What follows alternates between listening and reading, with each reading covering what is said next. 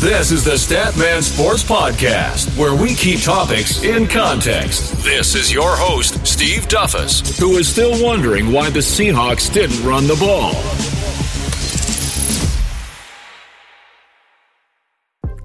Ah, it's a beautiful day to talk sports, baby. Welcome to the Statman Sports Podcast. This is your host, Steve Duffus. Welcome to episode number 14, December 11, 2018. Welcome, guys. I hope you had a great beginning to your week. Man, these past couple days we had a lot going on in sports. Well, first of all, I want to start with this. I hate the New York Giants for sitting Odell Beckham Jr. Why? Because you guys cost me a fantasy win, man, in my playoffs, my first playoff game. I lost by exactly 10 points, and I'm sure Odell would have got me 10 points. hey, that's the life of when you play fantasy, man. And shout out to the rest of you who won. Those of you who lost, well, there's always next year. But this week is a few topics that uh, I believe that uh, you guys will be very interesting and wanted to hear about. I want to begin with uh, Colin Kaepernick. You guys think he has a collusion case? I think he absolutely does, and especially what we heard about the Washington Redskins and how they went about that. I also want to talk about this week about uh, Dwyane Wade, LeBron James, the final game in Los Angeles. It was an absolute masterpiece of a game. LeBron James was huge, as usual. We don't expect any different. And I also want to talk about the playoff positioning in the NFL and that how that is going to play out for the rest of the season and what we should expect in the MVP race, Rookie of the Year. You know who who's coming out on top. So it's a lot going on and a lot we're gonna need to cover. And before we begin, guys, remember, remember, if you haven't subscribed, if you just got here through a friend, if you heard him or her telling you that listen to this podcast, I appreciate all the support. I appreciate all the the uh, the advice and all the reviews that I've been given. It, it helped me out a lot. So, with no further ado, guys, let's just get right into it with what are you talking about, bro? Huh? What are you talking about, man? What? Bro, what are you talking about, man? NFL, Colin Kaepernick, he's not going to go away anytime soon. And especially uh, after this week with what the Washington Redskins pulled. So let's let's just do a little English class today. Collusion. What does that mean? It's a noun. It's a secret or illegal corporation or conspiracy, especially in order to cheat or deceive others. Did the Washington Redskins deceive us? Are they deceiving NFL fans? NFL management? Did they? They absolutely did, in my opinion. You have Mark Sanchez to a backup to Colt McCoy, and you have Josh Johnson, who last threw a NFL pass in 2011. But wait, wait a minute, wait a minute, wait a minute, wait a minute. Wasn't the reason why Colin Kaepernick couldn't get a job is the fact that uh, the NFL wanted to put its best product on the field? Okay, so if Josh Johnson's last pass was in 2011, don't you think he's not fit to be in an NFL team seven years later in 2018? Mark Sanchez. Do you know what Mark Sanchez's numbers are? For the last two seasons since 2016, the last game Colin Kaepernick played, in comparison to Mark Sanchez, Mark Sanchez is averaging 65 yards a game and a QBR of 27. Okay? A 27 QBR. But yet, I must believe that the NFL is trying to put his best foot forward and try to put his best product on the field.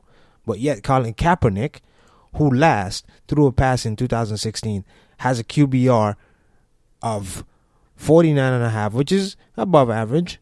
And he had a 90.7 QB rating and he was averaging 186 yards a game.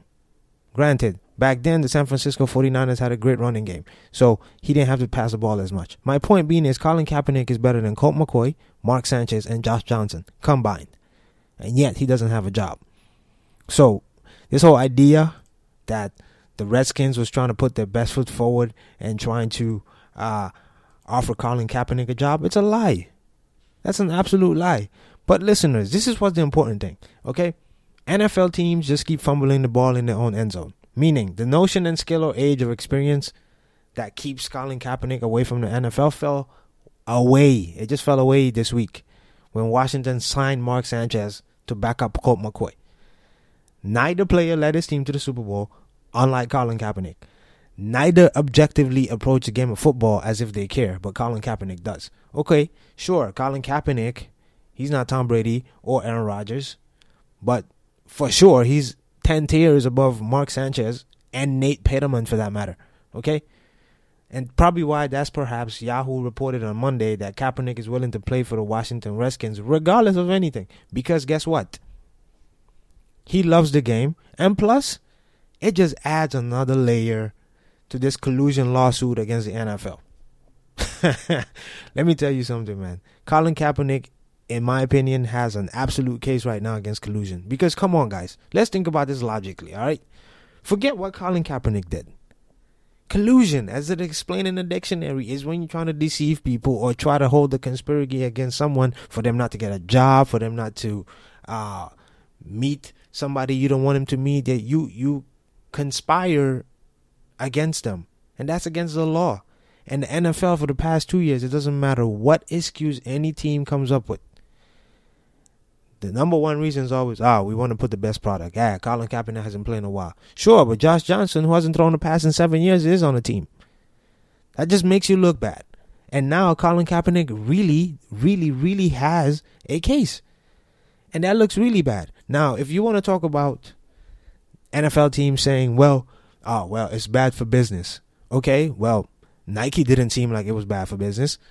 Matter of fact, as Nike released that infamous Colin Kaepernick Just Do It commercial on the Monday night game, huh, Nike's stock went up almost 10%, or however the stock markets work. It went up by 10 points, I'd say, rather. Right away, right when the commercial came out, it went up.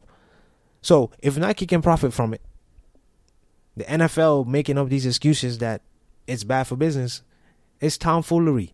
Or like Shannon Sharpe like to say, it's just pure nonsense. And it's not okay. And I'm not down for that, man. If I'm an avid NFL watcher, before this whole Colin Kaepernick thing, I was just into football. And I still am into football. But for you to lie to me both ways and try to tell me that you're trying to put your best product on the field, and every week I have to watch Mark Sanchez and Josh Johnson and Nate Peterman and and and absolutely other quarterbacks that I don't even know their name just because you don't want to deal with what Colin Kaepernick dealt with. Let me remind you of something, guys, and especially NFL. Do you know how many guys are on rosters right now that committed domestic abuse? You guys remember what he did to Ray Rice? Because he was on video, you took him out of the league.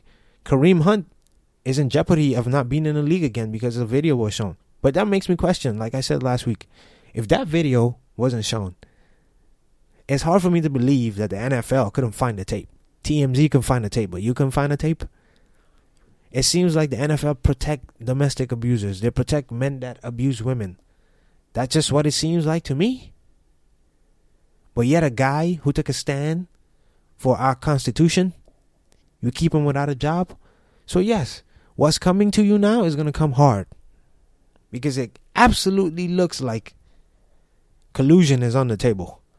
Because there's no way the Washington Redskins bold lie to our face. They just lie to everyone's face talking about we call Colin Kaepernick. And some reports days later are saying, well, Colin Kaepernick, his phone never rang. So are you guys just trying to use his name now just to save face? To say, oh, well, you know, just to justify putting Mark Sanchez and Josh Johnson on the field, you're going to say, oh, well, we call Colin Kaepernick, but, you know, ah, we just couldn't come to terms. Really? Is that is that what we come to now? Colin Kaepernick deserves better than this. And NFL, you deserve that lawsuit that's coming to you. And I hope, I hope Colin Kaepernick wins. Because I, I for one, I'm not going to stand for the fact that it's okay for the NFL to lie, but the rest of us, we just need to sit there and take it like we some set of idiots. Nah, man, it's not gonna go down like that. That don't make any sense.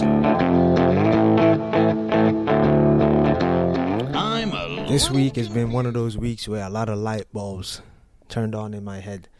And after last night watching the uh, the Lakers and the Miami Heat, watching Dwyane Wade and LeBron James being on the court for the final time in their career, made me realize something that I was that I didn't even know I was confused about. Why is it in this new NBA that everybody's friends with each other and everybody can be buddy buddy, and back in the day that wasn't a thing like that? That's what I'm a bit confused about, man. Dwyane, you can see how Dwyane Wade and LeBron James really loved each other. After that game, they embraced each other. Miami Heat lost 108 105. It was an amazing game. You know, LeBron played amazing as usual. The Lakers, you know, were hitting their shots when they needed to. But what was the highlight of the night was just seeing the camaraderie and the real friendship that LeBron and Wade have together you know, Dwyane Wade, it's his final season. He announced it. It's his final hurrah. And for those of us who loved and hated hated him rather, man, Dwyane Wade had unquestionably a Hall of Fame career. I remember 2005, 2006 when the Miami Heat won their first championship. Dwyane Wade was the absolute reason why they won that. And just a reminder for those of you who haven't seen Dwyane Wade in his prime, this man for his career is averaging 22.3 points a game, 5.5 assists, 4.7 rebounds, 1.6 steals. But in but in his 15 seasons in Miami, where I consider him to be, of course, the second greatest shooting guard after Kobe Bryant in his era, Dwyane Wade absolutely dominated. The season they won the championship, he averaged 27 points, 7 assists, 6 rebounds, and 2 steals and a block a game. That's amazing. That's when Shaq had just left prime Kobe Bryant to go play with Dwyane Wade and then won the championship. Dwyane Wade, you know, I can I can remember that commercial where he said you get knocked down seven times, you get up eight times. He's called the Flash for a reason, man. He was so fast, he was quick, he can move with with pace, he can shoot the mid range, he he can get to the basket, posterize folks. He was a great free throw shooter. He was amazing in the clutch. And not a lot of people can relate to that. Their talent level is not that high. But what was more important to Wade, you can tell, is the friendships he garnered off the court. Wade and LeBron, if you can remember, they were drafted together in the 2003 draft. To me, one of the greatest draft classes of all time. Uh, you had Darko Milicic, LeBron James, Dwyane Wade, Chris Bosh. Yeah, to just to name the the highlight of this class, man. But the friendship is what really matters. Over the years, obviously, we know LeBron went to Miami to pursue his championship dreams, and the guy that was along his side along all the criticisms, with all the ups and downs, with Dwyane Wade. And to me, that's something that's important because in this day and day and age that we live in now, in this era that we live in now, friendships do matter because it's so easy to get distracted. It's so easy to fall into temptations to do things that you you don't necessarily would do. Look at these guys, for instance. We're not. Most of us are not as rich as these guys, or never will be as rich. These guys have wives, they have girlfriends. They have everything they want: big houses, big cars. They make millions of dollars. So it's easily, easily, they can get distracted, and those friendships is what keep them afloat. And over Wade's career, he was exemplary. I've never heard of Wade getting in any type of uh, off-court issues. I've never heard of him getting into uh, any type of altercations or in trouble or anything like that just like any professional athlete that's in the spotlight, you always some, find something in the past, but it was never anything crazy that we found about Wade. And to me, it was an amazing moment.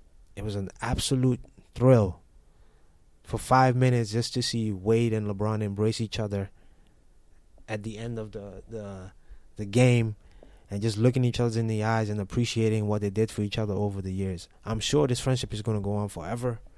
Um, I'm sure um, they're gonna continue loving each other and their families, but you might ask me now, for you listeners that are listening, you might say, "Well, why is this so important?" Because this is this is the confusing part here, right? Back in the day, in the 80s and the 90s when basketball was considered to be more competitive these guys they were they were quote unquote friends off the court but on the court they were they were competitors and in this era, it's a bit different. You can tell they can buddy buddy on the court, and you're the buddy buddy off the court. And from the outside looking in, it seems as if uh, the players don't care as much anymore. They care more about their brand. They care more about how their money is made. But I, I, I would want to dispute that. That is not that is not the case at all. And again, if you see the relationship LeBron and Wade have, it's as if you're chilling with your boy in the backyard that you knew since you were three or four. That's what that felt like to me. And that's what it seemed like to me. And that translates immensely into a locker room. When you have friends that play together, when you have that camaraderie, when you have that brother like mentality, things go easier on the basketball court. It's not a coincidence that the Miami Heat, after LeBron left, after Bosh was diagnosed with his uh, condition and he couldn't play anymore, that the, that the Miami Heat slowly started to deteriorate. They were still an okay basketball team, but they're not doing as great. You know, Dwyane Wade even spoke about the fact that he felt alone at times. LeBron said that as well. LeBron went on after Miami. He went back to Cleveland. Dwyane Wade went to Chicago. Then he went to Cleveland to meet up with LeBron again. I mean, it didn't necessarily work out, but you can tell that friendship was there. You know, LeBron was making moves to get Wade where he wanted him to be, but LeBron also made the move from Cleveland to make sure Wade was able to go back to Miami. That's what real friends do. It doesn't matter what goes on on the court, it doesn't matter what happens in between the lines. It's what happens off the court. What do you do for me to keep me going? What do you do for me to keep me out of trouble? What do I do for you as a friend to allow you to have the best career possible? I'm sure we might think, yes, these off court conversation, these off court gathering don't do anything for a psyche, but it absolutely does. That is what helped players to make it through the points of their career where they feel the worst. Right now, Dwyane, Dwyane is not what he used to be 10 years ago, 11 years ago. We can tell he's not. But it's the love for the game and the friendship he has with LeBron and Chris Bosh and whoever else he has in the NBA that's keeping him going. And you can see that joy and fulfillment. You can hear it in his voice last night when he talked about LeBron, when he talked about his journey in the NBA. And as a and as a sports fan, and especially an NBA fan, I appreciate, even though I hated Dwyane Wade for so many years because he was just carving my team up. He he lived his NBA life, and I was appreciative to see that friendships are still going, and that's something that we should cherish as well, man. And salute to you, Dwyane Wade. We're gonna miss you when we retire, but hey, that's why YouTube exists. We can always go back and look at those highlights, and especially against the Dallas Mavericks when you should have never got those free throws, bro. But we appreciate you.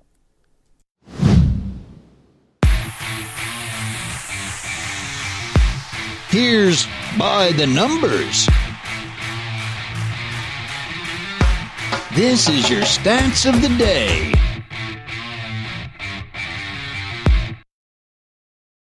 I don't know about you guys, but this is my part of the show that I love, absolutely love. And the number this week for stat of the day is 368.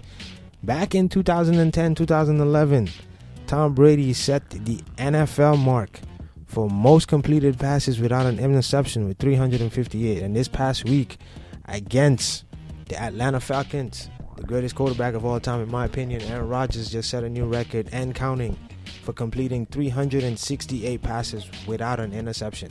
Man, and that, it was pretty close though. It was pretty close because uh, Deion Jones almost intercepted Aaron Rodgers up in the second quarter on a on a pass attempt. Man, it was. Uh, I knew about the record, and while I was watching the game, you know, I was like, "Hmm, drop that ball, please." And Deion Jones dropped it.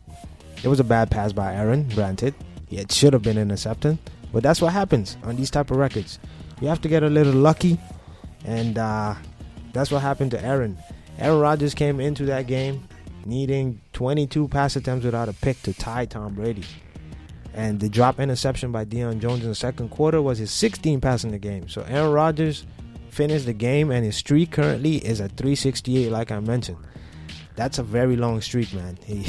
if you watch football for a long time, you know that quarterbacks have to make different passes down the field, up the field. They they have to take chances, and when you take chances, sometimes you get intercepted. And uh, Aaron Rodgers came into the game with the NFL record for best pass, touchdown, interception ratio. for four to one. That's ridiculous. This man, for every four touchdowns, he throws one interception for his career. That's that's that's ridiculous.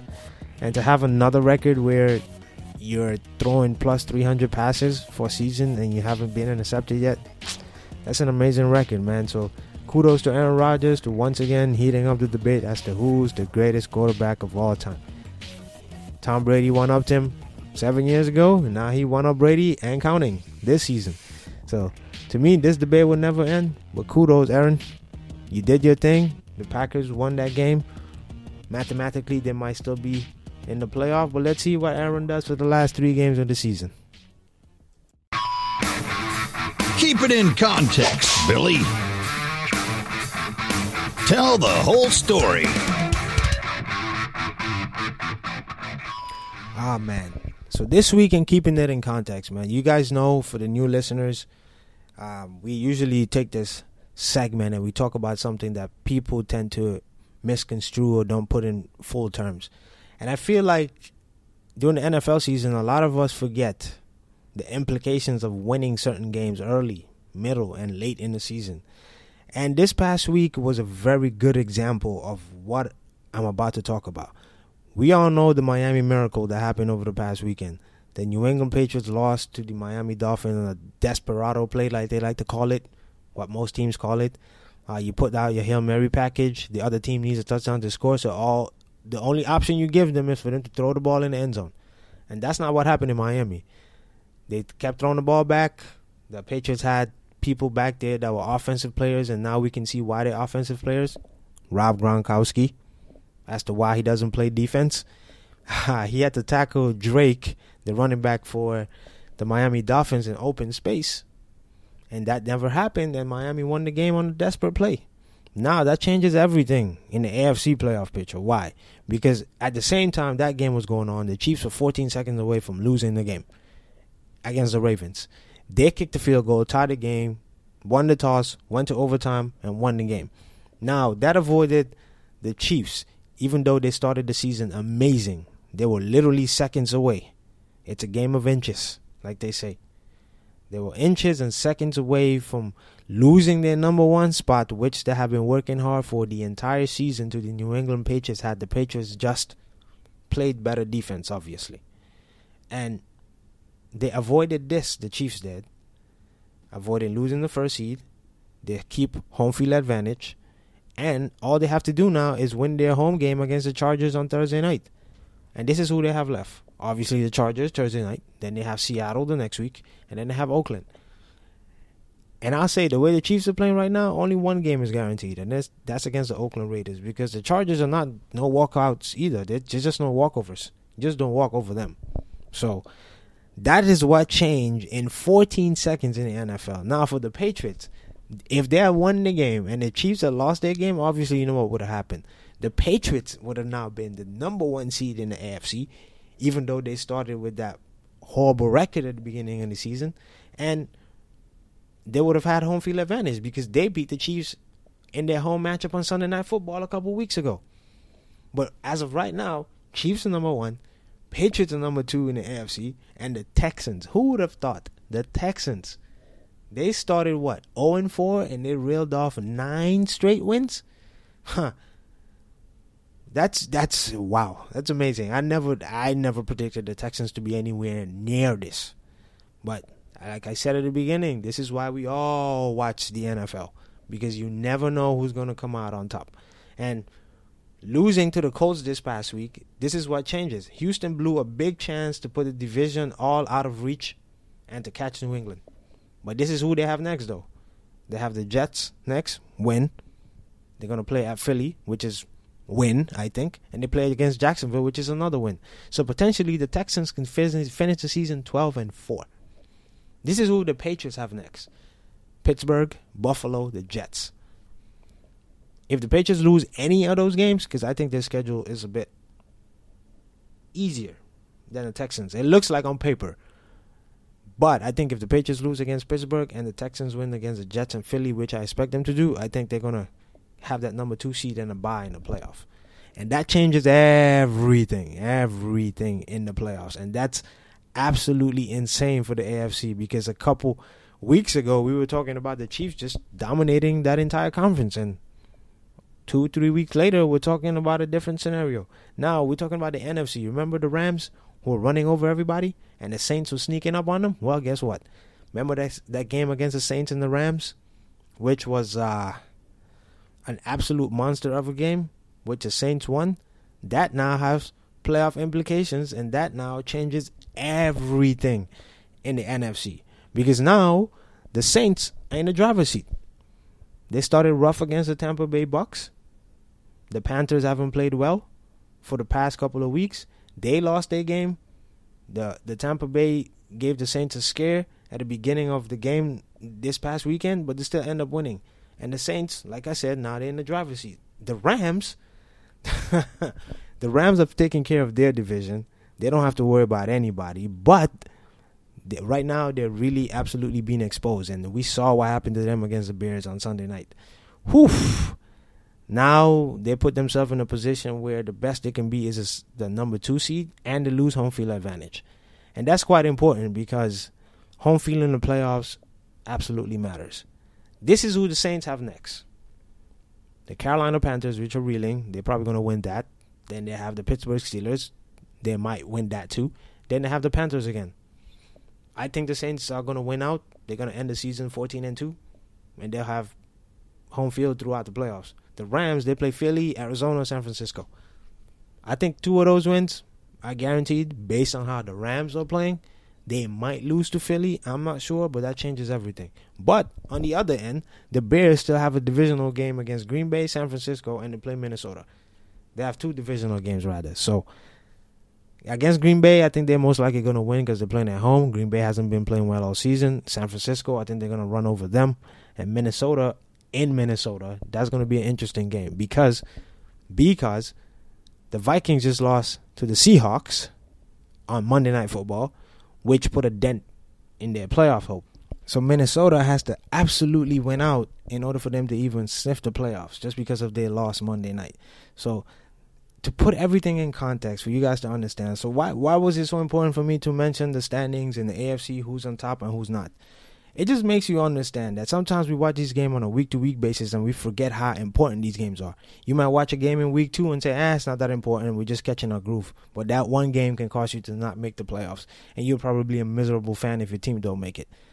As a as a Green Bay fan, like I always say every week, that game against Minnesota where Clay Matthews got that ridiculous roughing the passer that I still think is not roughing the passer. That cost us a tie.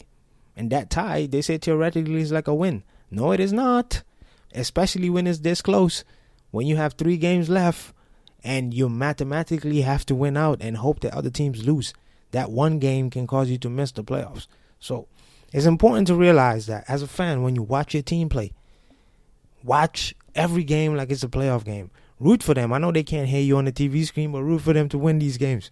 Because if not, you're going to end up like the Minnesota Vikings. You're going to end up like the Green Bay Packers. You're going to end up like the Kansas City Chiefs, being 14 seconds away from losing your first place when you've been playing well the entire season. But the beauty of it is, unlike any other league, is that the game of inches is what matters. You have to play well every game. You have to bring your A game every week.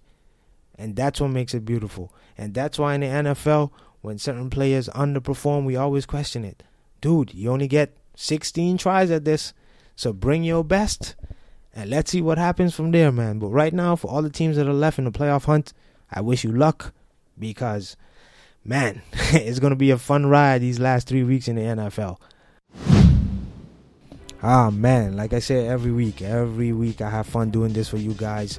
You know, I get a I get a good release, you know, just talking about these sports and, you know, helping you guys understand what went on in the past week in sports. But before I let you guys go, there's an, a quick update I want to give you guys. Today, Tuesday, December 11, we have a few marquee games in football. Football, the UEFA Champions League, Liverpool versus Napoli. Then we have Barcelona versus Tottenham Hotspurs. These teams got to play to make it to the next round of the UEFA Champions League. That's in football, and of course, tonight in NBA. I don't know when you're listening to this, but as of this recording, it will be tonight 8 p.m., the Portland Trailblazers will be playing the Houston Rockets in a marquee matchup between the Toronto Raptors and the LA Clippers. You don't want to miss those games. So before I let you guys know, again, I appreciate the support and I appreciate all the love. But for right now, Statman signing out. Thanks for listening to the Statman Sports Podcast. See you next time.